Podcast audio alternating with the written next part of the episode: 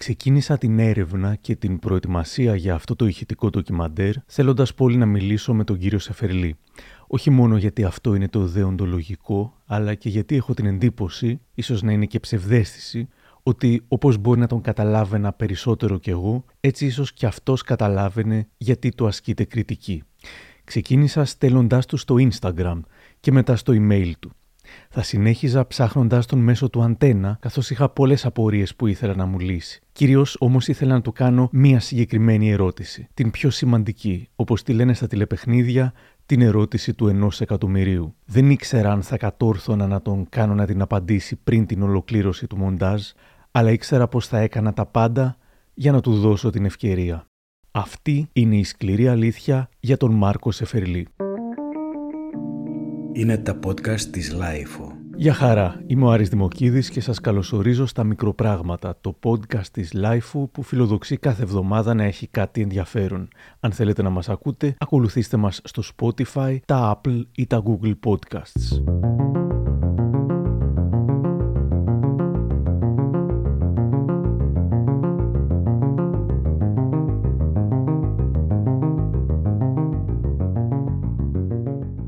Βρίσκω σε ένα βαθμό λογικό το ότι ο κύριος Εφερλής εκπλήσεται, θυμώνει και στεναχωριέται. Όπως μου λέει κοντινό του άτομο, ένα από τα αρκετά άτομα που τον γνώριζαν ή τον γνωρίζουν ακόμα και μου μίλησαν βοηθώντας με να σκιαγραφίσω τον άνθρωπο πίσω από τον κομικό, ο Μάρκος νιώθει ότι τον αντιμετωπίζουν λες και έχει κάνει τα μεγαλύτερα εγκλήματα του κόσμου, λες και είναι κάποιος δολοφόνος. Και από τη στιγμή που όντως δεν είναι, αδυνατεί να καταλάβει αυτό που θεωρεί πως είναι μίσος και λέω ότι το βρίσκω σε ένα βαθμό λογικό, καθώς οι εποχές άλλαξαν ξαφνικά και σχεδόν υποχρεωτικά, ενώ ο κύριος Εφερλής ούτε άλλαξε ούτε μοιάζει να θέλει να αλλάξει. Παλιά λίγοι τολμούσαν να διαμαρτυρηθούν για το χιούμορ του. Θεωρούσαν δεδομένο ότι πρέπει να ανεχόμαστε το χλεβασμό εναντίον αδύναμων ομάδων. Οι περισσότεροι που δεν τον άντεχαν έβρισκαν απλά το χιούμορ του σαχλό ή και ανύπαρκτο. Αχαγαλέ, τέννισι, σκουλίκι. Πες και εσύ, Σίση, πες και εσύ, Σίση. Μίχας, Κώστας, Μίχας. Σωστό, σωστό, άσε το χω, το χω. Και πώς μου κόβει εμένα. Ξέρω πολύ καλά ότι αυτές οι φράσεις έχουν μπει στο καθημερινό σας λεξιλόγιο. Θα σας πω μία φράση ακόμα, η οποία θέλω να μπει για τα καλά στη ζωή σας. No smoking. Σωστός. Σβήστο, σε κάνει σκλαβό. Για αυτή τη διαφήμιση εναντίον του καπνίσματος, ο λογαριασμός TV Individuals θα έγραφε τότε στο Twitter. Με αυτή τη διαφήμιση του Σεφερλί δεν θέλω απλά να κόψω το κάπνισμα, θέλω να αρχίσω την ηρωίνη. Τέτοια άκουγε παλιότερα, τώρα ακούει πως το χιούμορ του είναι κακοποιητικό, θυμίζει ρητορική μίσους και αποτελεί bullying. Τι άλλαξε ξαφνικά, πολλά. Οι μόδες, η εποχή, η έλευση του Me Too, πολλά αλλάζουν και οι άνθρωποι που μένουν κολλημένοι σε μια στο μυαλό τους πιο αθώα εποχή που ο κακοποιητικός λόγος ήταν η νόρμα, ξύνουν το κεφάλι τους με απορία και αναρωτιούνται τι κάνουν λάθος. Ή μάλλον δεν αναρωτιούνται, θεωρούν πως όλοι οι υπόλοιποι κάνουν λάθος. Δεν ήταν όμως όλα πάντα έτσι. Οι περισσότεροι μάθαμε τον Μάρκο Σεφερλί από το ταξί, όπου έκανε τον ταξιτζή με κρυφή κάμερα και αυτοσχεδίαζε. Ήταν ευρηματικός, χαρισματικός, με έξυπνο χιούμορ, τρομερά ετοιμόλογος. Δεν είναι πως θα το έχανε ακριβώς στην πορεία, αλλά σε κάποια στιγμή θα σταματούσε να το αξιοποιεί και να το εξελίσσει και θα βασιζόταν σε ένα άλλο ταλέντο του. Να κάνει τον κόσμο να γελά, όχι τόσο με ευρηματικό ή έξυπνο χιούμορ, αλλά με επαναλαμβανόμενο ρουτινιάρικο χιούμορ. Ή ακόμα και με χιούμορ αντιγραφή, όπως ήταν η περίφημη σειρά Κορίτσια ο Μάρκουλης, που είχε ξεσηκώσει ολόκληρα κομμάτια από το Faulty Towers με τον John Cleese, τον Monty Python. Ω, τι βλέπω. Λουλούδια. Ναι, μόλις τα έκοψα από τον κήπο. What's that smell? Flowers. I just got them from the garden. Γεια σας, κυρία Άντα. Το κρεμάω το κεφάλι, το κρεμάω τώρα. Πες το, το κρεμάω τώρα. Hello, Mrs. Fulton. I'm doing it! I'm doing it now! Tell her I'm doing it now! Λέει το κρεμάει τώρα. He says he's doing it now. Πήρε, λέει, να σας πει να βάλετε ούπα. Δώσ' το μου εδώ να της μιλήσω εγώ. Τώρα θα δεις τα ακούσει. Give it to me! Give it to me! Μόλις έπεσε πάνω στον Μπαρμπαγιάννη και νομίζω ότι έχει σφινώσει κιόλας κάτω από την καρέκλα. Ζω μόλις έπεσε στο κεφάλι του. No, he just fell over my well, and he seems to have got himself jammed under the swivel chair. And the flowers have just fallen on him. Εν τω μεταξύ στους τίτλους αρχής διαβάζουμε «Σενάριο σκηνοθεσία Μάρκος Εφερλής».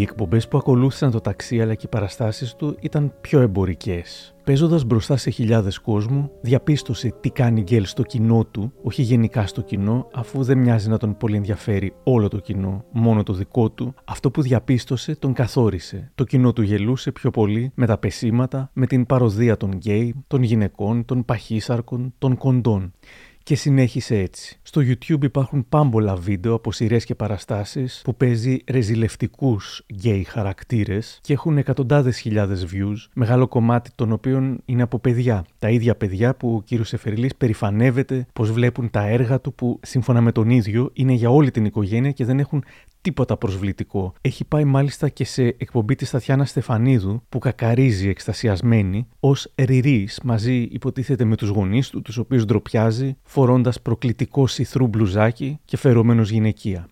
Γιατί έχω πρόβλημα μεγάλο, έχω και το γιο με. Είναι. Τάκη. Δεν ξέρω πώς να το πω, κυρία. Τι, τι έχετε, κύριε Τάκη μου; Τάκη, Τάκη. Κύριε Τάκη μου, ηρεμήστε. Θα τα λύσουμε όλα στην εκπομπή. κύριε Ντρέπομαι Τάκη. σε όλο τον κόσμο. Είστε ο στην γιος μου. κατάλληλη εκπομπή για να τα λύσουμε. Γιατί ήρθες εδώ, παιδί μου; Γιατί να, να, να, να δικαιολογήσω τα πιστεύω μου, τα θέλω μου.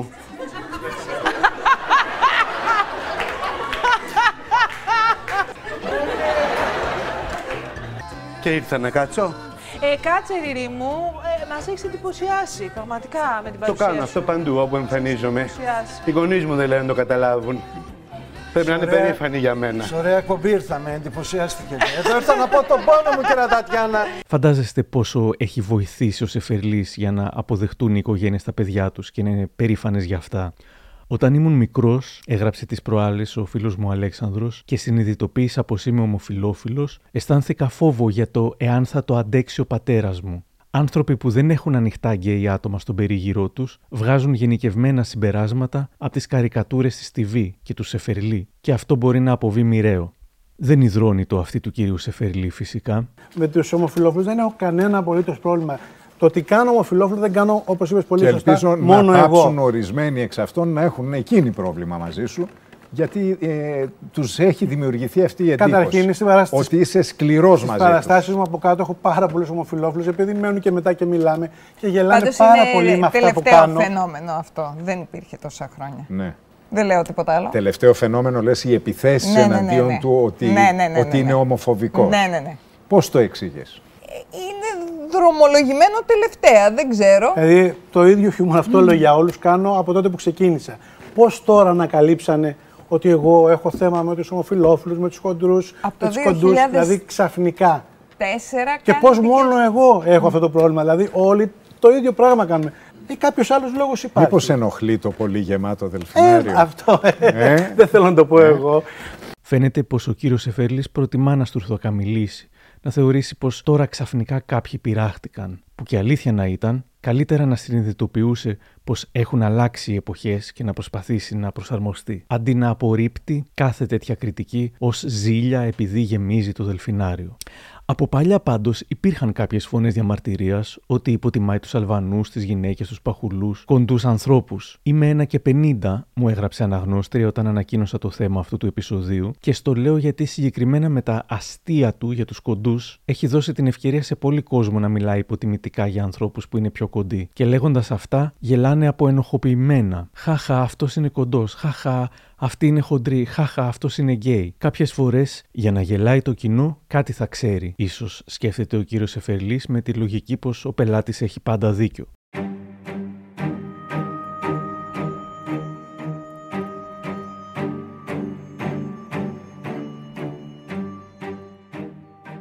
Ο Αντώνης Μποσκοίτης, έχοντας δει παράσταση στο Δελφινάριο, το τονίζω καθώς ο κύριος Σεφερλής απορρίπτει τις κριτικές από άτομα που δεν τον έχουν δει στο θέατρο, λες και οι δεκάδες τηλεοπτικές προβολές παραστάσεων δεν αρκούν για να σχηματίσεις μια αλφα εικόνα. Είχε γράψει μεταξύ των άλλων στο άρθρο του ότι ο Σεφερλής εξέφραζε στην παράστασή του τα πιο κακόγουστα εθνικιστικά κλισέ κοροϊδεύοντας τους πρόσφυγες πολέμου, βάζοντας το Θεό Δία να ενίσταται για την κατάργηση των θρησκευτικών στα σχολεία και να θυμάται με νοσταλγία την Αγία Λάβρα και την Επανάσταση του 21 ο Δίας όλα αυτά. Με άλλα λόγια, τρικυμίαν κρανίο και αφρίζουσα αγραμματοσύνη, έγραφε ο Μποσκουίτης. Τη δεκαετία του 2000, δεκαετία του lifestyle ακόμα, το μόνο που έμοιαζε να απασχολεί τους δημοσιογράφους σχετικά με τον Μάρκο Σεφερλή ήταν η δημόσια και η ιδιωτική ζωή του. Έχοντας μιλήσει με άτομα που τον έζησαν εκείνη τη δεκαετία, καταλαβαίνω πως υπήρξαν κάποια γεγονότα που τον καθόρισαν και τον άλλαξαν Δύο γεγονότα τον πίκραναν πολύ και τον έκαναν καχύποπτο. Το ένα ήταν οικογενειακό και αφορούσε στο διαζύγιό του. Παίχτηκε τότε στα κανάλια, λες και ήταν σαπουνόπερα και δεν θεωρώ σωστό να επεκταθούμε σε αυτό. Ήταν όμως μια προδοσία που άφησε τα σημάδια της πάνω του. Το άλλο γεγονός ήταν οι οικονομικές δυσκολίες και η σχεδόν χρεοκοπία του που οφειλόταν σε τρίτα άτομα τα οποία εμπιστεύτηκε αλλά πρόδωσαν την εμπιστοσύνη του. Είναι δύο γεγονότα, ένα συναισθηματικής και ένα οικονομικής φύσεως, που τον ταλαιπώρησαν και κάποιοι θεωρούν πως του προκάλεσαν την έντονη καχυποψία για όλους, εκτός από τους πραγματικά πολύ έμπιστους του. Οι ανασφάλειές του σε ένα βαθμό παρέμειναν και καθόρισαν την καθημερινότητά του. Έγινε πολύ καχύποπτος, σχεδόν συνωμοσιολόγος, μου λένε. Πίστευε ότι όλοι θέλουν το κακό του, ότι όλοι θέλουν να του φάνε λεφτά, ότι θέλουν να τον επισκιάσουν στις παραστάσεις. Από τότε που την πάτησε οικονομικά και δυσκολεύτηκε, έγινε υπερσυγκεντρωτικός. Δεν αφήνει άλλον στο τιμόνι, συνεργάζεται μόνο με 4-5 άτομα της εμπιστοσύνης του. Όταν κάποιος άλλος ηθοποιός κέρδιζε πολλά γέλια ή ενθουσίαζε το κοινό, ο κύριος Εφερλή ίσως ένιωθε απειλή και τους μείωνε το ρόλο ή τους υποβάθμιζε. Κάτι τέτοιο τουλάχιστον θα υποστήριζε ο celebrity κομμωτής Τρίφωνα Σαμαράς, ένας μόνο μόνο από τους πρώην φίλους και συνεργάτες του που θα μιλούσε ανοιχτά για τις ανασφάλειες του. Όταν έκανα εγώ τον τρίφωνα, ε, γελάγανε πάρα πολύ. Όταν πήρα τον τρίφωνα να κάνει τον εαυτό του, δεν είχε το ίδιο αντίκτυπο. Εγώ καταχειροκροτήθηκα. Δεν ξέρω αν αυτό ενόχλησε τον Μάρκο ή δεν ξέρω από μένα δεν έχει να φοβηθεί, πιστεύω, γιατί όλος αυτός ο κόσμος γι' αυτόν πήγαινε. Τον, τον αγαπάει τον Μάρκο ο κόσμος. Δεν χρειάζεται να έχει κανένα άγχος ότι αυτός τα κάνει καλύτερα. Σίγουρα τα κάνει καλύτερα, γιατί είναι πολύ καλός ηθοποιός και κάνει μιμήσεις. Δεν μπορεί να υποτιμάει τους ανθρώπους που έχει διαλέξει εμένα, δηλαδή στη συγκεκριμένη περίπτωση που με πήρε σαν guest star, υποτίθεται. Αλλαγές, ε, διάφορα πράγματα γίνανε. Οι αλλαγές ήταν εις βάρος σου σίγουρα ήταν εις βάρος μου. Α πούμε, μια αλλαγή που έγινε ήταν ότι μέχρι την πέμπτη παράσταση έβγαινα να χαιρετήσω πριν τον Μάρκο. Ενώ από την πέμπτη παράσταση μου ζήτησαν να βγαίνω να χαιρετάω πριν τον Γιάννη και, και ότι επαναστατήσαν οι ηθοποιοί. Πιστεύω ότι είχα, είχα πολύ χειροκρότημα. Δεν ξέρω τι. Ενώ εγώ πήγα στο Μάρκο γιατί το θεωρούσα φίλο μου. Δηλαδή ήμασταν φίλοι. Από τότε που παίξαμε στην παράσταση, Ούτε καλημέρα. Όχι, ούτε καλημέρα, λέμε. Είχα πάει και στην εκπομπή, αλλά δεν είναι αυτό που ήμασταν. Το νούμερο που κάνετε μαζί, που είναι το κεντρικό νούμερο; Δεν υπήρχε στο DVD. Όχι, το έχει κόψει τελείως. Δεν ξέρω, δεν νομίζω ότι χρειάζεται να έχει ανασφάλειες γιατί είναι πάρα πολύ καλός ηθοποιός. Φέρνει πάρα πολύ, καλό, πολύ κόσμο στο θέατρο. Τι τέτοιο να έχει από μένα ή από οποιονδήποτε φέρνει στο θέατρο. Γιατί δεν παίζει καλύτερα μόνος του. Κι άλλοι έχουν μιλήσει για το πόσο συγκεντρωτικός ήταν. Ο ηθοποιός Νίκος Ασημάκης θα έλεγε ότι ο κύριος Εφερλής δεν άντεχε να βγάζει κάποιος άλλος γέλιο πέρα από τον ίδιο. Δεν ήταν και πάρα πολύ καλός σαν ε, συνεργάτης. Επαγγελματικά πια δηλαδή. Είναι τόσο συγκεντρωτικός. Δεν μπορεί, αυτός ο άνθρωπος, δεν μπορεί να δεχτεί και έναν άλλο ηθοποιό να βγάλει γέλιο. Υπάρχει και η περίπτωση του ηθοποιού Γιώργου Λαμπάτου που θα κατηγορούσε τον Σεφερλί για αληθινά χαστούκια επισκηνής. Πήγαινα με κλάματα, μου έριχνε 15 σφαλιάρες κάθε βράδυ και ήταν αληθινές, θα έλεγε. Λίγο αργότερα, ο δικηγόρος του κυρίου Σεφερλί, κύριος Μιχάλης Σαρής, θα αποκάλυπτε ότι ο πελάτης του είχε κάνει αγωγή κατά του κυρίου Λαμπάτου για παρόμοιες δηλώσεις του που είχε κάνει και παλιότερα και ο ηθοποιός είχε δικαστεί ερήμην και άρα καταδικαστεί. Ο κύριος Λαμπάτος μάλιστα είπε ότι δεν το γνώριζε καν και το έμαθε τότε, δύο χρόνια μετά, στον αέρα από δημοσιογράφους. Κάποιες φορές που τύχαινε να παίξει με άλλους εξίσου διάσημους ηθοποιούς, πράγμα σπάνιο εδώ και κάποιο καιρό αφού προτιμάει να είναι το μόνο μεγάλο όνομα, η ανασφάλειά του, ισχυρίζονται κάποιοι, τον οδηγούσε σε διαφωνίες σχετικά με τη μαρκίζα, το ποιοι θα είναι στην αφίσα, ποιο το όνομα θα έμπαινε πρώτο όταν ήταν να συνεργαστεί με τον Γιώργο Παρτσαλάκη, επίσης διάσημο ηθοποιό και με μεγαλύτερη σε διάρκεια καριέρα, φέρεται να απέφυγε να τον αναφέρει καν στι συνεντεύξει του. Με τον ε, Σεφερλί. Τα βρήκατε, μιλήσατε. Τι έγινε τελικά με όλη την ιστορία Όχι, αυτή, δεν ρε, είναι αφορά. Γιώργο; Δεν, δεν υφίσταται ο Σεφερλής για μένα πια. Και ήθελα να στείλω και ένα μήνυμα στο Μάρκο το Σεφερλί ότι αυτό που έκανε είναι ντροπή του. Μεγάλη ντροπή. Συγκεκριμένα. Βγαίνει σε κάποιες εκπομπές τηλεόραση που δεν αναφέρει πουθενά το όνομά μου. Θεωρώ ότι είναι θλιβερός. Ειδικά, ειδικά το δικό σου. Ναι, ειδικά το δικό μου γιατί είμαι 68 ετών, έχω κάνει 78 παραστάσεις αυτά που λένε ντροπή μου, ξέρει πολύ καλά και όταν ακυρώνεις ένα τέτοιο άνθρωπο είναι ντροπή σου, είσαι μικρόψυχος. Και του το λέω ευθέως. Όταν ανεβάζει στο Δελφινάριο μία πινακίδα για το καλοκαίρι που γράφει σε φερλί στο χειμώνα στο παλάς και είναι μόνος του και δεν σέβεται ούτε τα χρόνια ούτε ηλικία, είναι ντροπή του. Αυτό λοιπόν που βγάζει προς τα έξω είναι ένα πολύ καλό παιδί που σέβεται, που κάνει τα λοιπά, όχι σε μένα. Μπορείς να μου πεις γιατί βγήκε σε τρεις εκπομπές στον Α εδώ εκεί και δεν ανάφερε ότι μεταξύ των ανθρώπων που παίζουν σε αυτήν την παράσταση υπάρχει και αυτός. Ένας άνθρωπος που δεν σέβεται τους μεγαλύτερους και σε ηλικία. Είναι ντροπή. Εγώ λοιπόν έχω να του το πω αυτό και αν θέλει να λέει ότι είναι ευγενής, καλός, βοηθάει τους αυτό, εκείνο κτλ. Ναι, να σέβεται τους ανθρώπους. Τα τελευταία χρόνια ακούμε συχνά πυκνά για κόντρες, προβλήματα, οικονομικές διαφωνίες. Το 2020 ξέσπασε κόντρα ανάμεσα στον κύριο Σεφερλί και στον κουμπάρο του, σκηνοθέτη της ταινίας Χαλβάη 5-0, κύριο Μάνο Καμπίτη. Λόγω της 25 ετού φιλίας με τον κύριο Σεφερλί, δεν φαντάστηκα ποτέ ότι θα μπορούσε να με ρίξει. Διαβάζω να λέει ο σκηνοθέτης της ταινίας, που κατέθεσε ασφαλιστικά μέτρα ισχυριζόμενος ότι δεν είχε εξοφληθεί, πράγμα που ο δικηγόρος του ηθοποιού διέψευσε. Ω αυτοδημιούργητος που έβγαλε πολλά λεφτά από την δεκαετία του 90, αλλά σχεδόν τα έχασε όλα και πέρασε πολύ δύσκολα, ο κύριος Εφερλής θα ζούσε με ένα υποσυνείδητο άγχος πως κάτι μπορεί να γίνει και να τα ξαναχάσει και να μην μπορεί να προσφέρει στην οικογένειά του όσα αυτή χρειάζεται. Το αποτέλεσμα, με τα χρόνια έγινε ακόμα πιο εργατικός, σχεδόν εργασιομανής.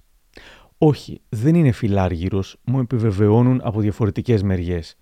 Δεν τον οδηγεί η απληστία στο να κάνει όσα περισσότερα μπορεί, μέχρι και 4-5 διαφορετικές παραστάσεις το χρόνο, τηλεόραση, σειρές, τηλεπαιχνίδια, διαφημίσεις κλπ. Είναι το άγχος πως μπορεί να ξαναβρεθεί στη δύσκολη οικονομική κατάσταση που σχεδόν τον τραυμάτισε ψυχικά. Αυτή όμως η υπερεργατικότητά του έχει φυσικά αντίκτυπο στο ταλέντο του ή μάλλον στο πώς το χρησιμοποιεί, μειώνοντας την όποια ποιότητα της δουλειάς του. Έχοντας ως τυφλοσούρτη τη μασημένη τροφή, τις εύκολες καρικατούρες αντί για τη δημιουργία ψωμωμένων χαρακτήρων, φαίνεται πως κατέφυγε στην εύκολη λύση. Στα παλιά αστεία που ενώ στο κοινό του μπορεί να αρέσουν, σε μεγάλο κομμάτι της κοινωνίας μοιάζουν πια ξεπερασμένα, λες και βγήκαν από τη δεκαετία του 90.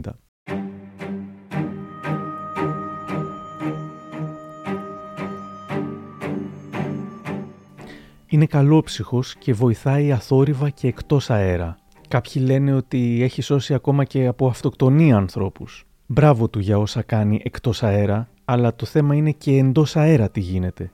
Όταν υπάρχει κοινό εκατομμυρίων, οι κομικοί δίνουν ένα παράδειγμα. Σε κάποια στιγμή, και ενώ έχω ξεκινήσει την ηχογράφηση κομματιών του ηχητικού ντοκιμαντέρ που ακούτε, μετά από αρκετά μηνύματα, email, μεσάζοντες και τηλεφωνήματα, βεβαιώθηκα τελικά πως ο κύριος Εφελής πληροφορήθηκε για την πρόσκλησή μου.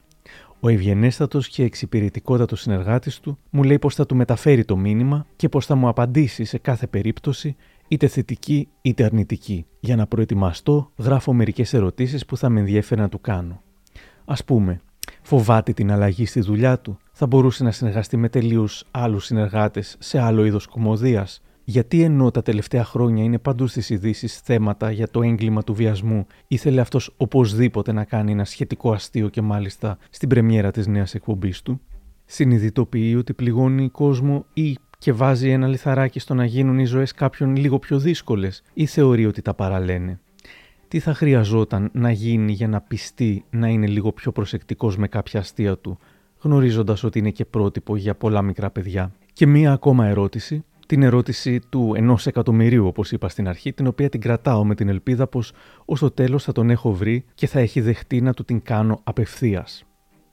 Παρότι ο Σεφερλής καταφεύγει συνήθως στην εύκολη λύση, μου λένε πως έχει το αποθυμένο να αναγνωριστεί το ταλέντο του από το συνάφι του, από ηθοποιούς, σκηνοθέτες, κριτικούς. Κάποιος θα περίμενε ότι θα έπαβε να έχει έστω και ενδόμηχα τέτοιο αποθυμένο όταν Κοτζάμ Γεωργουσόπουλος, ο Κώστας Γεωργουσόπουλος, ο γνωστότερος κριτικός θεάτρου της χώρας, έγραψε και είπε πράγματα διθυραμβικά για αυτόν.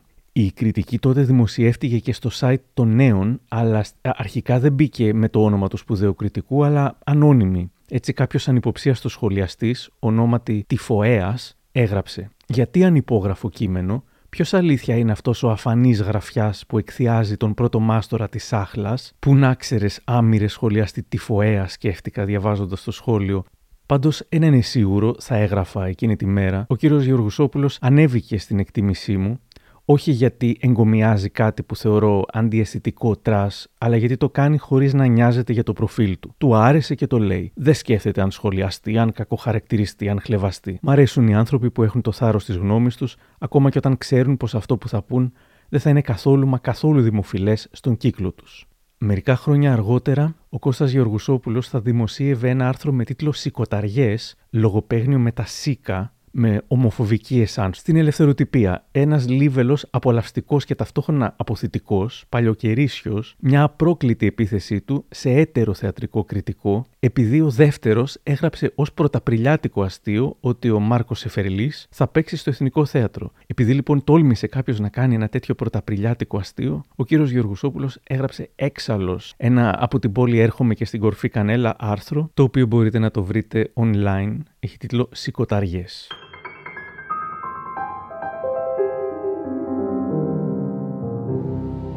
Δεν είναι πάντως μόνο ο Κώστας Γεωργουσόπουλος από τον πνευματικό κόσμο που εκτιμά τον Σεφερλή, ο ποιητής και εκδότης Γιώργος Χρονάς θα έλεγε «Το να επιτίθενται στον Σεφερλή που εμένα μου αρέσει είναι ανόητο γιατί ο Σεφερλής κάνει επιθεώρηση. Η επιθεώρηση δεν ξέρει τον νόμο που λέει ότι αυτό είναι ρατσισμός. Βρίζει τους πάντες, ζει με αυτά. Εδώ έβριζε ο Αριστοφάνης τον Ευρυπίδη και τον Σοκράτη. Δεν μπορεί να βρει ο Σεφερλής δυο τραβεστή δεν τον βρίζει. Τον περιγράφει και γελάνε οι άλλοι που είναι χειρότεροι από αυτό που βρίζουν. Και ο Τζίμις Πανούσης θα έλεγε το 2014. Ο Σεφερλής είναι ένας λαϊκός κομικός και έχει δυνατή ατάκα. Είναι της δουλειάς. Δεν είναι σαν κάποια αποτυχημένα λαμόγια της τηλεόρασης όπως ο Κωστόπουλος, ένας διαπλεκόμενος πασοξής που έφαγε τα λεφτά του κόσμου και παρόλο που ήταν γέρος ήθελε να βγαίνει στην τηλεόραση έστω και αν γνώριζε ότι δεν κάνει για αυτή τη δουλειά. Δεν ξέρω αν ο σκοπός του Πανούση ήταν τελικά να εξυψώσει τον Σεφερλή ή να κατακεραυνώσει τον Κωστόπουλο μέσω του Σεφερλή. Πάντως η δήλωσή του ήταν αυτή και ήταν εξυμνητική για τον Σεφερλή. Δεν έχουν λείψει οι άβολες στιγμές στο πρωινό πρόγραμμα που έκανε στο Μέγκα ο κύριος Σεφερλής. Μια από τις δύο πιο άβολες στιγμές ήταν η αποτυχημένη του φάρσα σε ηλικιωμένους της επαρχίας που τους ενημέρωσε ότι θα έχαναν το σπίτι τους. Δικό μας είναι. Θέλετε να το ανταλλάξουμε, να σας δώσουμε κάτι άλλο, να σας δώσουμε μεζονέτα, να σας δώσουμε δύο γκαρσονιέρες. Έχετε κανένα γιο που δουλεύει γκαρσόν; Α, Χριστιανέ, μου κλείσει το τηλέφωνο και πάψε. Σε ποιον είναι γραμμένο το σπίτι; Ρε, Χριστιανέ, μ' άφησε, μη καταλαβαίνεις.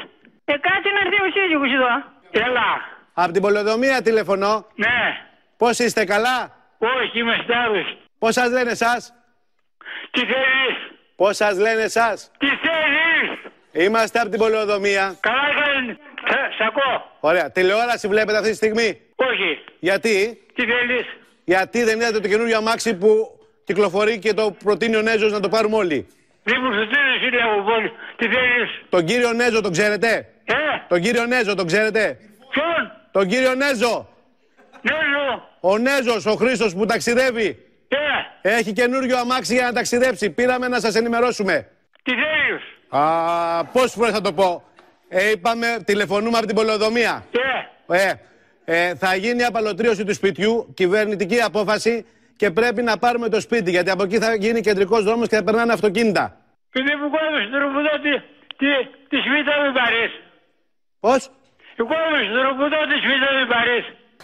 Ε, πάντο, πάντο, πάντο, τούμπα. Κοιτάξτε και πότε θα συναντούμε; Όχι από τα μπόκιο. Λοιπόν.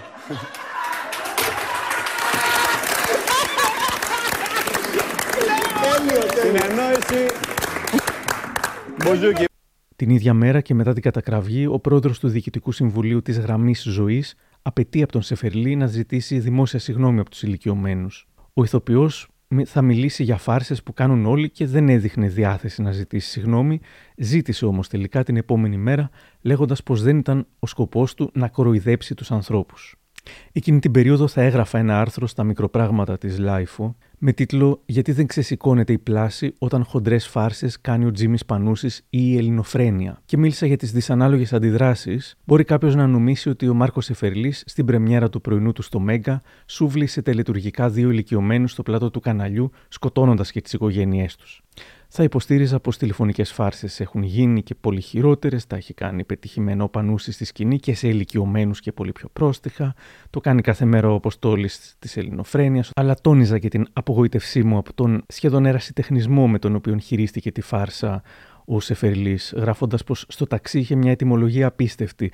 Όταν σκούριναν τα πράγματα, ελισσόταν. Ήξερε πώς να φερθεί, πώς να εκπλήξει, αλλά όχι να προσβάλλει τα θύματα του. Καθώς έβλεπα το βίντεο, περίμενα να βγει από μέσα του εκείνος ο καλόκαρδος, ετοιμόλογος ταξιτζής, που αντί να αρμέξει τη φάρσα, ειδικά όταν είδε ότι πήγε στραβά, θα αποκαλυπτόταν και με χιούμορ θα καθησύχαζε τους ηλικιωμένους, αντί να χλεβάζει τον τρόπο που μιλάνε.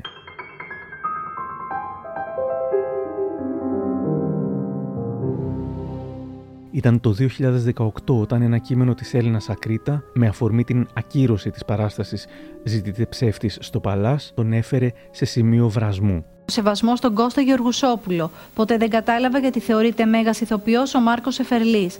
Ταλαντούχος ναι, αλλά όταν κάνεις το ταλέντο σου παρκέ για τις παντόφλες της στενομυαλιάς, του ρατσισμού και της κάθε μορφής φοβίας να το βράσω το ταλέντο. Ο κύριος Εφερλής στι επιθεωρήσεις του που γράφει ο ίδιος, και αυτό λέει πολλά, χλευάζει τις γυναίκες, τους γκέι, τους ξένους, τους υπέρβαρους, τους διαφορετικούς.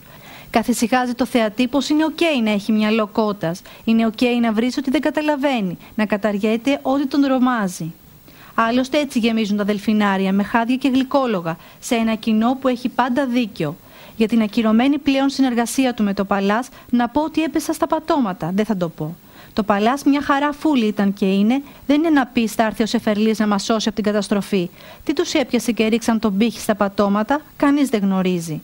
Θα μου πεις προεξοφλείς χωρίς να βλέπεις την παράσταση. Ε, ναι, λοιπόν, προεξοφλώ χωρίς να βλέπω την παράσταση, συγγνώμη κιόλας. Δεν θα τρέχουμε εμείς όπου λαλεί του Λολοστεφανή, μην και δεν μας πουν κάποιοι αντικειμενικούς. Δηλαδή, πέρσι έπρεπε να δω Πλούταρχο και στο γοργόνες και μάγκες για να διαχωρίσω το trash από το θέατρο. Ακριβώς το ήθος του trash θα έφερνε ο Σεφερλής στο Παλάς και ειλικρινά μπορούμε να ζήσουμε χωρίς αυτό. Συνεπώς, ραντεβού στα Δελφινάδικα, κύριε Σεφερλή. Τι θέλω να πω γι' αυτό, ε, μιλάει από μόνο το κείμενο. Αυτή η γλώσσα που χρησιμοποιεί με τον απόλυτο σεβασμό στον κύριο Γιώργο Σόπουλο, για να έχουμε και το άλοθη, κατάλαβες; Ε, νομίζω ότι είναι οχετός. Δεν είναι ούτε καν κριτική. Ο κύριος Γιώργος Σόπουλος, τον οποίο επικαλείται κιόλας, όταν κάνει κριτική, όχι για μένα, που με εκθιάζει, για άλλους ηθοποιούς και για άλλες παραστάσεις. Του σέβεται, μπορεί να διαφωνεί με κάποιες παραστάσεις και με τον τρόπο που ανεβαίνουν, αλλά δεν μιλάει έτσι. Άρα ξέρω τι κοινό έχω, σέβομαι το κοινό αυτό. Τώρα, αν έχει μυαλό κότας, δεν θα το κρίνει η κυρία Κρήτα. Μπορεί να πει για μένα ό,τι θέλει για το αν είμαι καλός ηθοποιός ή όχι, απάντησα. Αλλά το να πει ότι εγώ θα κουβάλαγα το ήθος του trash στο Παλάς και ότι το κοινό μου έχει μυαλό κότας, δεν της το επιτρέπω. Ήδη έχω κινηθεί δικαστικά, ήδη της έχω κάνει μήνυση, αλλά δεν επιτρέπω σε κανέναν να πει ότι εγώ κουβαλάω το ήθος του trash ή ότι εγώ είμαι σκουπίδι, να το πω και πιο λιανά, δεν είμαι από τζάκι, δεν κουβαλάω κανένα όνομα. Το όνομα σε εφελής το έκανα εγώ. Εντάξει. Δεν το πήρα έτοιμο από παππούδες, γιαγιάδες και τέτοια. Δεν μένω στην Εκάλη, δεν είμαι από τζάκι. Μια φουφού είχαμε στην Κόρινθο. Δούλευαν οι γονείς μου μέρα νύχτα για να με μεγαλώσουν. Έχω κάνει ό,τι έχω κάνει με τον υδρότα μου για να μεγαλώσω ένα παιδί και δεν επιτρέπω σε καμία κυρία Κρήτα και όλους αυτούς που έχουν βγει να πούν όλα αυτά που λένε για μένα. Έχω ένα παιδί που πάει στο, στο σχολείο και μας δίνουν συγχαρητήρια για το ήθος του, για την ποιότητα του χαρακτήρα του, για τις αρχές που του έχουν δώσει οι γονείς του. Λοιπόν, δεν επιτρέπω το παιδί αυτό να του πει οποιοδήποτε ο πατέρας είναι σκουπίδι. Το λέω και θα το τονίζω. Να πει για μένα ό,τι θέλει. Αλλά για, για, για το ήθος μου σαν άνθρωπο και σαν καλλιτέχνη δεν τις επιτρέπω. Η μάλλον μελό επίκληση στο συνέστημα του λαού δεν έπεισε την κυρία Κρήτα, θα επανερχόταν βάζοντας πολλά παραδείγματα αμφιλεγόμενου, για να το πω κομψά λόγου, από σειρές και παραστάσεις του κυρίου Σεφερλή. Οι γυναίκες, οι γκέι, οι χοντροί, οι ανάπηροι, οι κοντοί, οι νάνοι, οι τρανς, οι γέροι, οι κουφοί δεν πρέπει να κλαίνε. Ή να κάνουν μηνύσεις για τον οχετό του, θα έγραφε μετά τη συνέντευξή του. Για τις ρατσιστικές αναφορές, τις αναχρονιστικές απόψεις και ότι στις παραστάσεις γίνονται αντικείμενα χλευασμού. Σας άρεσε κύριε Σεφερλή που κριθήκατε; Σας άρεσε που βρεθήκατε στη θέση που βρισκόμαστε εμείς στις παραστάσεις σας; Γυρίστε στη σπηλιά σας και μάθετε τη ρίζα του ψυχαγωγό και του διασκεδάζω. Και γυρίστε πίσω με περισσότερη ψυχαγωγία και λιγότερη διασκέδαση. Όσο για το παιδί σας, κύριε Σεφερλή, υπεύθυνος είστε εσείς, όπως εγώ είμαι υπεύθυνη για το δικό μου παιδί. Ταράχτηκε ο γιος σας με αυτά που έγραψα εγώ, αλλά όχι με αυτά που γράφετε εσείς; Έκανα κριτική στη δουλειά του. Εγώ δεν ξέρω ποιος είναι αυτός ο άνθρωπος, δεν ξέρω αν έχει γυναίκα. Τώρα το έμαθα ότι και γυναίκα έχει και παιδί έχει και από όλα τα καλά του Θεού έχει. Αλλά εγώ κρίνω τη δουλειά του. Η δουλειά του είναι trash. Η δουλειά του το έργο που παράγει είναι trash. Δεν σημαίνει ότι είναι ο ίδιος trash, είναι το έργο. Αυτό δεν το παίρνω πίσω επειδή μου ζητάει 100 χιλιάρικα και δεν αναρωτιέμαι γιατί το κάνει σε μένα και στα νέα την εφημερίδα και δεν το κάνει σε όλους τους άλλους συναδέλφους που έχουν γράψει πολύ πιο αιχμηρά κείμενα, αλλά δεν θα ασχοληθώ και πολύ. Δηλαδή έρχεται η ώρα, εγώ τα λογάκια μου τα είπα και δεν τα παίρνω πίσω, αν είναι να πληρώσω γι' αυτό ή όχι, θα το ξέρουμε την άνοιξη. Πρέπει να σταματήσει αυτό. Είναι ένας κακοποιητικός λόγος. Δεν είναι χιούμορ ο κακοποιητικός λόγος. Βέβαια, θέλω να σας πω. Αλήθεια, ξαναδιαβάστε το κείμενο και θα δείτε ότι πραγματικά δεν υπάρχει καμία προσβολή στο πρόσωπο. Το έργο του είναι αυτό το οποίο κρίνω. Ξαναδιαβάζω προσεκτικά το κείμενο και δεν βλέπω πουθενά να τον αποκαλεί σκουπίδι. Μιλά για διαχωρισμό του trash από το θέατρο των μη ποιοτικών παραστάσεων δηλαδή, από το αληθινό θέατρο. Και η επόμενη ατάκα της είναι ακριβώς το ήθος του trash θα έφερνε ο Σεφερλής στο Παλλάς. Πες το ελιτίστικο, πες το υπερβολικό, αλλά συκοφαντικό, κι όμως το δικαστήριο πρωτόδικα θα θεωρούσε ότι είπε τον ίδιο ως άνθρωπο, σκουπίδι. Με μια απόφαση δικαστηρίου που πραγματικά δυσκολεύομαι να πιστέψω ότι θα σταθεί στο εφετείο. Τον Σεφερλί στήριξε η μαμά του, Χαρίκλια Σεφερλί, με μπιχτές για την Έλενα Κρήτα. Αναδείχτηκε με τις πλάτες της μητέρας και του πατέρα της. Το παιδί μου έχει φτύσει αίμα, δεν είναι σκουπίδι. Ήμασταν μια φτωχή οικογένεια. Με τον άντρα μου είχαμε βιτίο και πουλούσαμε νερό στο λουτράκι. Δουλεύαμε από τις 5 το πρωί ως τα μεσάνυχτα. Και ο Μάρκος εκεί μαζί μας. Και η Χρυσούλα Διαβάτη στήριξε τότε τον Σεφερλί. Και τι είναι το παλάς, δηλαδή για να καταλάβω, στο παλάς έχετε δει τη σκουπιδαριό μαζεύετε; Σιγά το Παλάς. Τι έχει πάει στο Παλάς; Η Σάρα Μπερνάρ, εδώ έχει πω τώρα ένα ολόκληρο εθνικό θέατρο και έχει γίνει το χάλι του το μαύρο. Λοιπόν, εγώ επειδή είμαι καλλιτέχνης και είμαι ηθοποιός τόσα χρόνια και έχω δικαίωμα νομίζω να μιλάω, ο Μάρκος ο Σεφερλής είναι ένας τίμιος καλλιτέχνης, είναι σαν τους παλιούς. Μιλάει με το κοινό. Ποιος μπορεί να το κάνει αυτό; Όπως με έχει ενοχλήσει αυτό όλο που βγήκαν όλες αυτές οι στάροι, οι οποίες ξέρουν πώς γίνανε. Γιατί δεν μπορεί να μην έχεις πάει με το μεγάλο παραγωγό. Τώρα αυτά είναι γνωστές ιστορίες. Και βγήκαν όλες, το θυμηθήκανε μετά 50 χρόνια στα γεράματά του ότι είχαν σεξουαλική παρενόχληση. Έλα σε παρακαλώ. Αλλά ήθελες να κάνεις την καριέρα πρώτα και μετά να το πει. Έτσι, αυτό. Με άρθρο του στη LiFO, ο καθηγητής Βασίλης Βαμβακάς θα συνδέσει τον Σεφερλή με τον εθνικολαϊκισμό της περίοδου, με το κοινότοπο χιούμορ, τον κομικό στιγματισμό των εγχώριων ελίτ, την εθνική θυματοποίηση, τη λαϊκή αγανάκτηση, τη χαριτωμένη αντιμετώπιση και ενσωμάτωση της ρητορικής του μίσους. Το 2019 υπήρξαν αντιδράσεις για το ότι δόθηκε στο Μάρκο Σεφερλί ρόλος που έγινε γνωστός από την drag queen Divine στο musical Hairspray. Ο δημιουργός του Hairspray, ο θρηλυκός σκηνοθέτης John Waters, είχε πει ότι θεωρεί πως αυτό το ρόλο, αν δεν τον παίζουν LGBT άτομα, πρέπει να τον παίζουν τουλάχιστον αυτοί που νιώθουν την κοινότητα και σε καμία περίπτωση ομοφοβικοί. Όταν ήρθε στο φεστιβάλ Θεσσαλονίκης εκείνη τη χρονιά, ο Waters ρωτήθηκε σχετικά από τον Μανώλη Βαμβούνη. Αν η κοινότητα δεν είναι ικανοποιημένη, στηρίζω τις αντιδράσεις της, είπε στο περίπου ο σκηνοθέτης. Πάντως, στην εποχή των social media που τελικά κομματικοποιούνται τα πάντα, δεν θα μπορούσε να γλιτώσει και το θέμα του Σεφερλί. Πρόσφατα κάποιοι δεξιοί ένιωσαν ενδεχομένως υποχρεωμένοι να τον υποστηρίξουν ώστε να χτυπήσουν την Ακρίτα ή το Λαζόπουλο Κάποιοι αριστεροί τον χτύπησαν για να στηρίξουν τους άλλους. Κατά την προβολή του πρώτου επεισοδίου της νέας του σειράς Super Mommy, η τηλεθέαση του οποίου είναι μάλλον μέτρια, ούτε απογοήτευση, ούτε θρίαμβος, διάφορα αστεία σόκαραν και συζητήθηκαν, ειδικά το αστείο με το βιασμό. Χθες είδα στον δρόμο έναν βιαστή. Και τι έκανες; Τι έκανα, άρχισα να τρέχω. Έτρεχα, έτρεχα, έτρεχα. Και; Δεν τον πρόλαβα.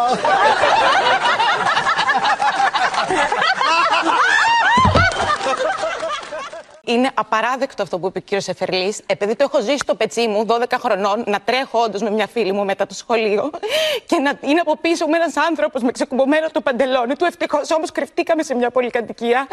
Συγγνώμη, μου θύμισε όλο αυτό που είχα σβήσει από τη μνήμη μου. Και δεν είναι καθόλου αστείο αυτό που κάνει αυτή τη στιγμή ο κύριος Εφερλής σε μια σειρά. Είναι απαράδεκτο. Δεν ξέρω ποιος του έγραψε αυτή την ατάκα, ότι είδα ένα βιαστή στο δρόμο και άρχισα να τρέχω και τι έγινε, δεν τον πρόλαβα. Ε, και αν είναι ατάκα που υπήρχε στο σοου το εγγλέζικο και από εκεί την πήρανε. Το δέχομαι και το ακούω. Παρ' όλα αυτά, αυτή τη στιγμή στην Ελλάδα που διανύουμε το 2022 και που έχουμε δύο ανθρώπους πολύ γνωστούς συναδέλφους του Μάρκου Σεφερλή να βρίσκονται προφυλακισμένοι ε, για το αδίκημα του βιασμού, δεν θα έπρεπε να υπάρχει αυτή η ατάκα στη σειρά αυτή. Και επειδή είναι ένας ευαίσθητος άνθρωπος, πίστευα, ήλπιζα, ευχόμουν ότι θα την είχε δει στο κείμενό του και θα είχε πει: Όχι, μάγκες, αυτό δεν μπαίνει. Οι αντιδράσεις που ακούσαμε ήταν από τις εκπομπές της Ελένης Τσολάκης στο Open και της Ναταλίας Γερμανού στον Α. Καθώς η διαδικτυακή οργή ξεχύλιζε, ξαναήρθαν στην επιφάνεια αποσπάσματα από εκπομπές του Λάκη Λαζόπουλου. Για το Λαζόπουλο, γιατί δεν λέγατε, για μερικά βέβαια λέγαμε, όπως για αυτό που προκάλεσε την δίκαιη οργή χιλιάδων αμαία. Ο Σόιμπλε έχει δύο αιμονές. Όσο και να φανεί σκληρό αυτό που θα πω. Όταν ένα άνθρωπος είναι καθυλωμένος σε μια καρέκλα, σιγά σιγά το μυαλό του καθυλώνεται και σε μια ιδέα. Εγώ το λέω παράνοια, το λέω παραφροσύνη. Οπότε η θεωρία των όψιμων συχνά φανς του Σεφερλή ότι μόνο όταν κοροϊδεύει νάνους ή ανάπηρους ο Σεφερλής αντιδράμε ενώ για το Λαζόπουλο δεν λέγαμε κουβέντα, δεν ισχύει. Περισσότερη βάση έχει ο ισχυρισμός τους ότι τα ομοφοβικά αστεία του κ. Λαζόπουλου στη δεύτερη φάση της τηλεοπτικής καριέρας του περνούσαν κάτω από τα ραντάρ και δεν προκαλούσαν τις αντιδράσεις που προκαλούν τους Σεφερλί. Πού έχει πάει η Βούρσο Μωρή ηλίθεια. Δεν ξέρω. Γιατί για το πολύ την ψάχνω. Τίμη δεν ξέρω. Δεν μη μου φαινάσει να σου πεταξόμιο. Αχ, Θεέ μου, Παναγία μου, Παναγία μου, Χριστέ μου. Μίλα της ηλίθεια. Δεν έχω κλαδευτεί, πέρασε άλλη μέρα. Μην μιλάς έτσι, είμαι θράσος, μίλα, κανονικά, είναι πελάτης. Ακόμα και με τη βία αστειευόταν ο Λαζόπουλος. Πήγες γιατί πήγες για τον κόμενο. Θα σε πει στο ξύλο αυτό, το λέω. Ας γίνει κάτι πάνω σε αυτό το κορμί και ας είναι και ξύλο. Όντως δεν είχε επικριθεί ιδιαιτέρως για τις εξευτελιστικές καρικατούρες που ερμήνευε, ίσως και λόγω ίσως και επειδή είχε πρώτερο έντιμο βίο στους 10 μικρούς Μήτσους στη δεκαετία του 90, όπου επιτέλους παρουσίαζε έναν γκέι χαρακτήρα, το γιο της χήρας Μήτση, που δεν ήταν καρικατούρα, αλλά ένας φυσιολογικός άνθρωπος, όπως άλλωστε είναι και η πλειοψηφία των γκέι. Εκεί όμως που έχουν σίγουρα δίκιο οι υπερασπιστές του Σεφερλή σε σχέση με τον κύριο Λαζόπουλο, είναι πως όντως δεν είχε ανοίξει ούτε ρουθούνι όταν ο δεύτερος έλεγε παρόμοια αστεία με βιασμούς. Φεύγουν δύο καλόγριες από το μοναστήρι για να κουβαλήσουν νερό. Στο δρόμο όμως κάποιος τους βιάζει. Τις βιάζει. Και όπως λοιπόν φτάνουν μετά το βιασμό στη βρύση να πάρουν νερό, λέει μία καθώς γέμιζε με νερό της τάμπρα. Πώς θα δικαιολογήσουμε ότι μας βίασε δύο φορές; Λέει άλλη είσαι τρελή, μία φορά μας βίασε, όχι δύο. Μία τον αργόμαστε, δεν ξαναγυρίσουμε. Ήταν άλλες εποχές. Στην μετά μη του εποχή το κοινό είναι σαφώς πιο ευαισθητοποιημένο. Η κομικός Χρύσα Κατσαρίνη σχολιάζει. Οι υπερασπιστές του Σεφερλί λένε παλιά δεν ενοχλούσαν αυτά τα αστεία. Ναι, παλιά επίσης ο Βουτσάς βαφόταν με κάρβουνο για να παίξει τον Αφρικανό και ακουγόταν το τραγούδι Ο Μαύρος, ο Σκύλος, ο Ταμ Ταμ Ταμ. Η κοινωνία αλλάζει, εξελίσσεται και ευελπιστώ πως θα σας ξεπεράσει. Πιστεύω ότι ο κύριος Λαζόπουλος, θέλω να πιστεύω, ότι σήμερα δεν θα έκανε αυτό το αστείο με τους βιασμούς. Πάντως, αν τυχόν παρόλα αυτά ο κύριος Λαζόπουλος έκανε και σήμερα το αστείο με τους βιασμούς, βάζω το χέρι μου στη φωτιά πω θα γινόταν ο ίδιος δώρος και για αυτόν. Όχι απαραίτητα από τους ίδιους, αρκετοί θα επικρίναμε και τους δύο, αλλά εικάζω πως τωρινοί στρατηγικοί υποστηρικτές του Σεφερλί που λένε σιγά το πράγμα θα έκαναν τεράστιο θέμα για το Λαζόπουλο και το αντίστροφο.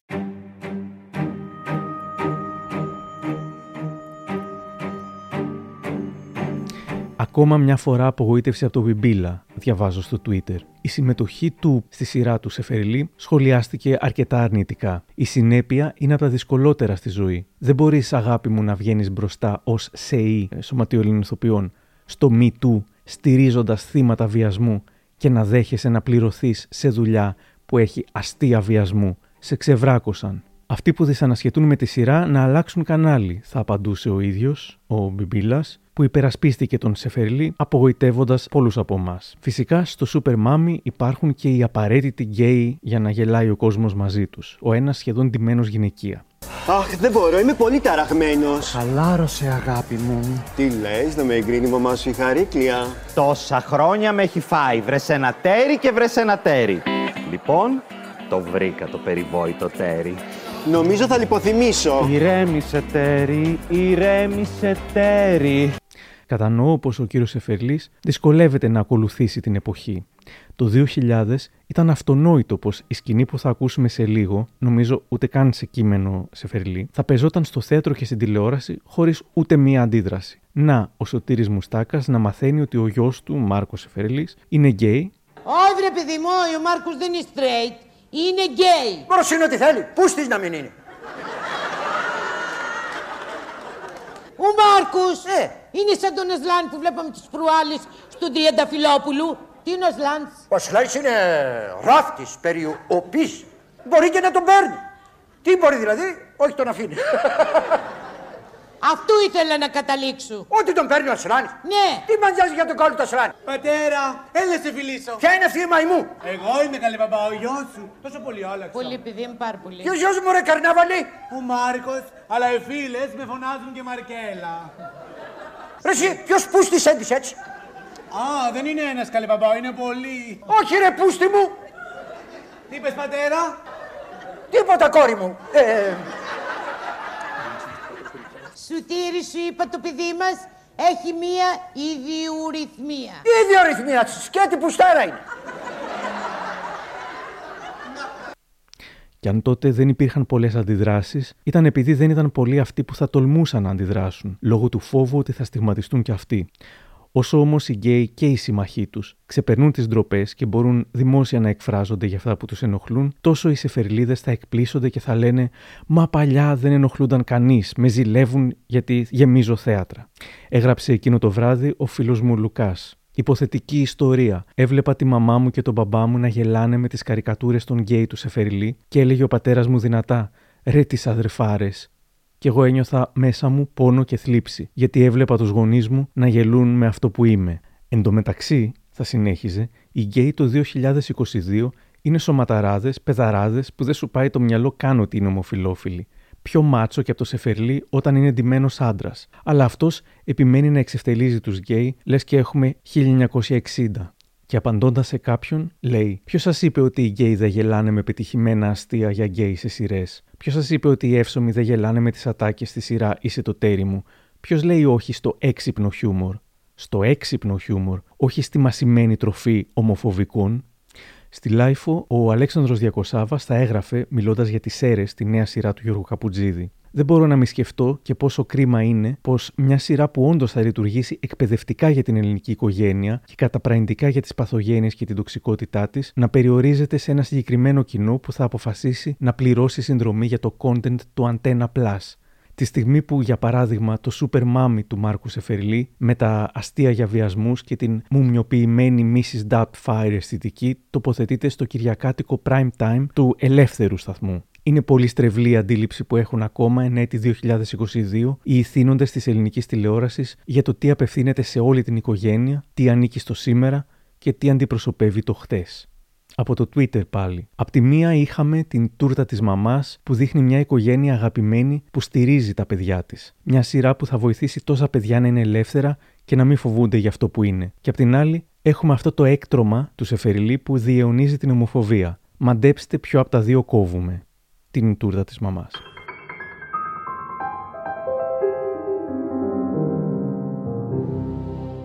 Πολλοί εικάζουν ότι ίσως κατά βάθος ο κύριος Εφερλής θα ήθελε και ο ίδιος να κάνει κάτι διαφορετικό, κάτι καλύτερο, κάτι πιο ανθρώπινο. όχι μόνο την εύκολη δημοφιλή πλάκα του, αλλά και άλλα που θα αξιοποιήσουν και θα αναδείξουν το υπαρκτό του ταλέντο. Ε, λοιπόν, γιατί δεν τα κάνει; Καταρχάς, για να βελτιωθεί κάποιος, χρειάζεται να έχει αυτογνωσία. Μια πρόσφατη απάντηση του κυρίου Σεφερλή, ότι αυτοί που τον επικρίνουν έχουν κίνητρα και συμφέροντα να πάψει να υπάρχει γιατί κάνει τον κόσμο να γελάει. Λυπάμαι, αλλά θεωρώ λαϊκίστηκε αυτή την προσέγγιση. Δείχνει πως τουλάχιστον δημοσίως δεν έχει καμία όρεξη για αυτοκριτική. Φίλες και φίλοι, γεια σας. Μου έχετε στείλει άπειρα μηνύματα και με ρωτάτε γιατί δεν βγαίνω να απαντήσω σε όλα αυτά που μου προσάπτουν αυτές τις μέρες. Εδώ δεν βγήκα να πανηγυρίσω για την σαρωτική νίκη μου εναντίον της κυρίας Ακρίτα στη δικαστική διαμάχη που είχαμε μεταξύ μας, κατά την οποία με μια απόφαση οδοστρωτήρα της ελληνικής δικαιοσύνης, καταδικάστηκε για όλους αυτούς τους ψευδείς, συκοφαντικούς, δυσφημιστικούς, υβριστικούς χαρακτηρισμούς εναντίον μου.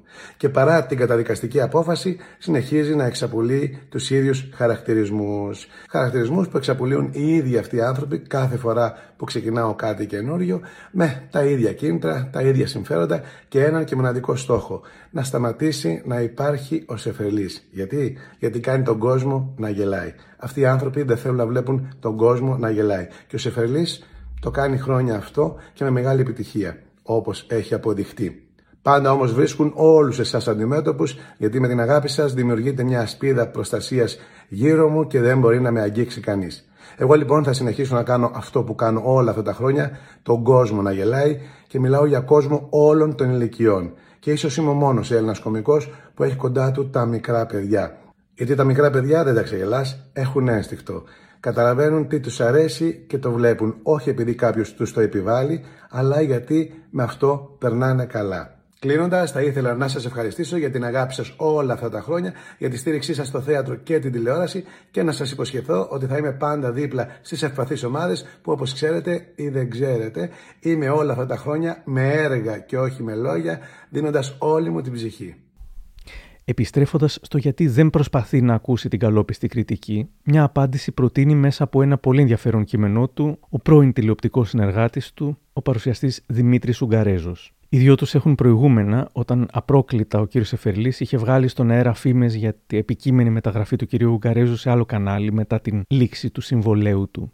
Έχουμε και άλλο άνθρωπο ανάμεσά μας που έχει εξελιχθεί και μιλάω για την είδηση που έχει σκάσει τα τελευταία έτσι, μερόνυχτα, τη μεταγραφή του Δημήτρη στον Αντένα για την οποία δεν έχουμε μιλήσει. Λοιπόν, έχουμε εξέλιξη. Εγώ χάρηκα ιδιαίτερα πραγματικά. Για τι πράγμα; Και τη μεταγραφή στον Αντένα. Μεταγραφή είμαι στο Μέγκα κανονικά και έχω συμβόλαιο Ε, ενεργό. εντάξει. Όχι, με φέρνει σε δύσκολη θέση γι' αυτό. Γιατί; Γιατί υπάρχει ενεργό συμβόλαιο. Τι να συζητήσουμε Δεν για είναι αυτό. κακό είναι να έχεις συμβόλαιο και να κάνεις.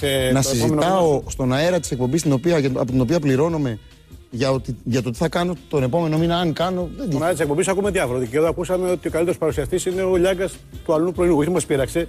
Το λέω Το είπε η Κατερίνα, δεν το είπα εγώ όμως. Αλλά πώς στο αέρα της εκπομπής βγαίνει οτιδήποτε, ρε παιδί μου. Δεν είναι Όχι, όχι, κακό. δεν είναι έτσι. Από Αν εμάς κάτι είναι αλήθεια, εγώ παραδέχομαι ότι ο από Λιάγκας τους καλεσμένους είναι ο καλύτερος. από τους καλεσμένους μπορεί να βγει οτιδήποτε. Από εμάς το θέμα είναι τι, τι, τι βγαίνει. Ναι, ρε παιδί μου. Εμείς Θέλω να σου- το καλό δεν είναι να κακό, μην. ρε, Εγώ δεν το λέω για κακό. Εγώ- Ναι, εγώ το εκλαμβάνω ως κακό όμως. Γιατί είναι είδηση, είναι. Δεν είναι είδηση, παίζει ρε Μάρκο, συνέχεια αυτό το και πράγμα. κακό Έχω, είναι. Ναι, είναι τουλάχιστον. ε, Τι να σου πω, είναι. με φέρεις σε δύσκολη θέση τώρα. Δεν τίθεται τέτοιο θέμα σε καμία περίπτωση. Είμαι στο Μέγκα. Οκ. Ε, εγώ πάντως χαίρομαι ειλικρινά, πραγματικά στο λέω για την εξέλιξη αυτή και. Δεν τίθεται το τι το έγινε. θέμα. Δεν τίθεται το θέμα. Ναι, ρε, σου λέω εντάξει, θα αποδειχτεί, θα βγει στην αρχή. Όχι, στην τώρα πορεία. όμως είναι. Ε, δεν τίθεται κανένα θέμα τέτοιο. Τώρα αυτή τη στιγμή πληρώνω το Μέγκα. Οκ, εντάξει. Ε, σου λέω δεν το, μην το πάρεις σαν. Το πήρα ήδη.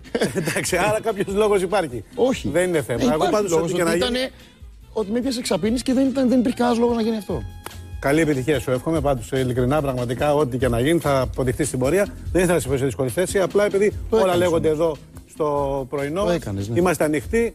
Ε, τα πάντα λέμε και. Όχι, δεν λέμε τα πάντα. Τα πάντα λέμε. Γιατί δεν είναι κακό. Όταν ε, παίζει είδηση και γράφεται παντού, δεν είναι κακό. Τι να εννοείς, τη ρε λες. Μάρκο, Παι- παίζεται η είδηση ότι είσαι χωρισμένος με την, ε, με την ε, Έλενα. Οκ. Θα κάτσουμε να συζητήσουμε αυτό το πράγμα; Πάμε σε διαφημιστικό διάλειμμα έτσι, να χαλαρώσουμε λίγο και σε λίγο θα είμαστε και πάλι μαζί.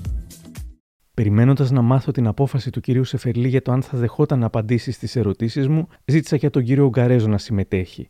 Αρνήθηκε ευγενικά, αλλά με παρέπεμψε σε αυτό το κείμενό του που ανέβηκε σχετικά πρόσφατα στο YouFly. Είναι πολύ θετικό για τον ε, κύριο Σεφερλή. Λέει ότι είναι ταλαντούχος, ο μόνος που μπορεί να κάνει ε, εύπεπτο stand-up κομικό μονόλογο στη σκηνή. Έχει αυθεντικό ταλέντο στην ατάκα, το πιο επιτυχημένο της γενιάς του. Ο μόνος άξιος συνεχιστής της λαϊκής οικογενειακής κομμωδίας. Ο μόνος που έχει τα φόντα και τη λαϊκή αποδοχή να φέρει το βάρος της άτυρα επόμενης γενιάς. Γιατί λοιπόν δεν το κάνει, γράφει ο Ουγγαρέζος. Γιατί ο Μάρκος Εφερλής επαναπάβεται στα ασφαλή αστεία του από το 1990, αφού ξέρει ότι ούτε ασφαλή ούτε αστεία είναι πλέον; Οι περισσότεροι από εμάς, εγώ δυστυχώς σίγουρα, γελάγαμε τότε. Μα δόξα τω Θεώ εξελιχθήκαμε. Προσαρμοστήκαμε στην εποχή που νοιάζεται εισάξια για τον καθένα ξεχωριστά, όσο και για την ψυχή του. Γίναμε καλύτεροι άνθρωποι. Ο Μάρκος γιατί αναβάλει να προσαρμοστεί; Εδώ να ξεκαθαρίσω ότι δεν θεωρώ, ή μάλλον ξέρω γιατί έχω συναναστραφεί, ότι ο Σεφερλή δεν είναι ούτε κακός άνθρωπος, ούτε ρατσιστής, σεξιστής. Είναι απλά βολεμένος στο εύκολο αστείο μεγέθυνσης, υπερβολής και καρικατούρας που του διατηρεί το κοινό και κερδίζει και τα μικρά παιδιά που τον υπεραγαπούν. Αδικεί τον εαυτό του όμως με αυτόν τον τρόπο, γιατί είναι πολλά περισσότερα από αυτά στα οποία έχει εγκλωβιστεί. Πιστεύω στο ταλέντο και την ψυχή του, ξέρω τι κάνει αθόρυβα για εκείνους που έχουν ανάγκη και θέλω να προσφέρει αυτό που μόνο εκείνος μπορεί. Το γέλιο που μας κάνει καλύτερους, όχι αυτό που μας θυμίζει εποχές που ευτυχώς παρήλθαν. Είναι λοιπόν το βόλεμα που αναφέρει ο κύριος Ογκαρέζο, που δεν αφήνει τον κύριο Σεφερλί να αξιοποιήσει πλήρως το ταλέντο του και να αλλάξει, να ανέβει πίστα.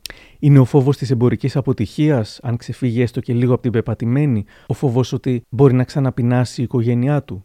Είναι επειδή κάποτε προδόθηκε και έκτοτε έγινε υπερσυγκεντρωτικός και άρα δεν παίρνει το ρίσκο να αφαιθεί στα χέρια άλλων, ή μήπως η ομάδα του τον αποτρέπει από το να κάνει αλλαγές, κρατώντας τον δέσμιο της εικόνας του επειδή ενδεχομένως αν έκανε κάτι διαφορετικό αυτοί δεν θα είχαν πια δουλειά; Αυτή την εκδοχή την σκέφτηκα διαβάζοντας την κατακλίδα του κειμένου του Δημήτριου Γκαρέζου, που λέει και κάτι τελευταίο.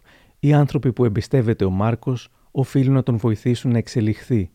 Διαφορετικά φέρουν ευθύνη για ό,τι τραβάει.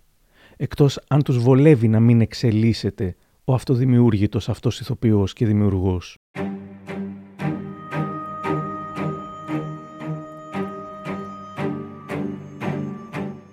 Η σκληρή αλήθεια για τον Μάρκο Σεφερλί είναι πως ό,τι και αν νομίζει, κανένας δεν τον μισεί, κανένας δεν θέλει να τον εξαφανίσει. Ακόμα και εγώ που τον επικρίνω, το κάνω γιατί έχω την ελπίδα πως ή τη βεβαιότητα ότι μπορεί να γίνει καλύτερος. Θα ήθελα να βοηθήσει να γίνει καλύτερη η κοινωνία, πιο ανεκτική αντί για πιο οπισθοδρομική. Κατά βάθος, λογικά τον νοιάζει. σω όμως δεν αφήνει τον εαυτό του να το καταλάβει ή δεν μπορεί να το καταλάβει, καθώς η ενσυναίσθηση θέλει παιδεία ανοιχτό μυαλό και κυρίως εξάσκηση. Ο Μάρκος Εφερλής, μου λένε, μετά από όσα του συνέβησαν και του προκάλεσαν ανασφάλειες, αναγκάστηκε να σκληρύνει, να υψώνει άμυνες συνεχώς. Και όσο το κοινό του του λέει προχώρα έτσι, μην αλλάζεις, νιώθει ότι η στασιμότητά τους δικαιώνεται. Πρέπει να δει τους πολλούς να μην γελάνε για να καταλάβει ότι μπορεί και καλύτερα. Μπορεί να είναι ρίσκο η αλλαγή και η εξέλιξη και η βελτίωση, όμως υποστηρίζω ότι η ανασφάλεια μπορεί να αντικατασταθεί από μια αυτοπεποίθηση με στέρεες βάσεις. Αν τελικά κάνει αυτό που όλοι υποψιαζόμαστε ότι μπορεί να κάνει, δηλαδή όχι μόνο δημοφιλή κομμωδία, αλλά και καλή κομμωδία με ανθρωπιά. Μια μέρα πριν την ολοκλήρωση του ηχητικού ντοκιμαντέρ, μαθαίνω ότι ο κύριος Εφερλής ευχαριστεί για την πρόσκληση, αλλά αποφάσισε να μην συμμετέχει σε αυτό το podcast. Είναι κρίμα, αλλά έχω την ελπίδα πως ίσως ακούγοντάς το να αλλάξει γνώμη. Σε εκείνη την περίπτωση, ευχαρίστως θα το ξαναμοντάρω εμπλουτίζοντάς το και με τις δικές του απαντήσεις. Κλείνοντας, θα κάνω αναγκαστικά στο βρόντο την ερώτηση του ενός εκατομμυρίου που θα του έκανα αν είχα επικοινωνία μαζί του. Κύριε Σεφερλή, θα ήθελα να σας διαβάσω μια σύντομη επώνυμη ανάρτηση του δημοσιογράφου Βασίλη Θανόπουλου. Λέει «Όταν ήμουν στο σχολείο, Θυμάμαι τις περίεργες ματιές, τα γελάκια και τις κοροϊδίες που έτρωγα καθημερινά στην τάξη. Και ξέρετε ποια λέξη χρησιμοποιούσαν συχνά οι συμμαθητές όταν αναφέρονταν σε μένα. Πισωγλέντη. Μια σύνθετη λέξη που έγινε εξαιρετικά δημοφιλής μέσα από την κομμωδία που πραγμάτωνε ο κύριος Εφερλή στην τότε τηλεοπτική του καριέρα. Μια λέξη που με ακολούθησε τουλάχιστον για τρία χρόνια στο σχολείο και που έγινε το σύνθημα ενός επαναλαμβανόμενου εκφοβισμού Ξέρετε, αυτό που οι γονείς αρκετά αθώα δικαιολογούν με ένα «Έλα μωρέ, παιδιά είναι». Κι εγώ παιδί ήμουν τότε. Αλλά ήμουν και πισωγλέντης επειδή ένας μεγάλος σκέφτηκε ότι θα έχει γέλιο να χρησιμοποιήσει τη λέξη αυτή για τους ομοφιλόφιλους. Για να γελάσει ο κόσμος. Εγώ δεν γελούσα όμως και μαζί με μένα φαντάζομαι και αρκετοί άλλοι. Ο κύριος Εφερλής δεν επιτρέπει σε κανέναν να πει στο παιδί του ότι ο πατέρας του είναι σκουπίδι. Και πολύ καλά κάνει. Ο ίδιος όμως γιατί βοηθά στο να μεταχειρίζονται άλλα παιδιά ως σκουπίδια; Και η ερώτησή μου στον ηθοποιό θα ήταν «Πώς νιώθετε κύριε Σεφεριλή ακούγοντας αυτά τα λόγια του Βασίλη Θανόπουλου» Θα περιμένω.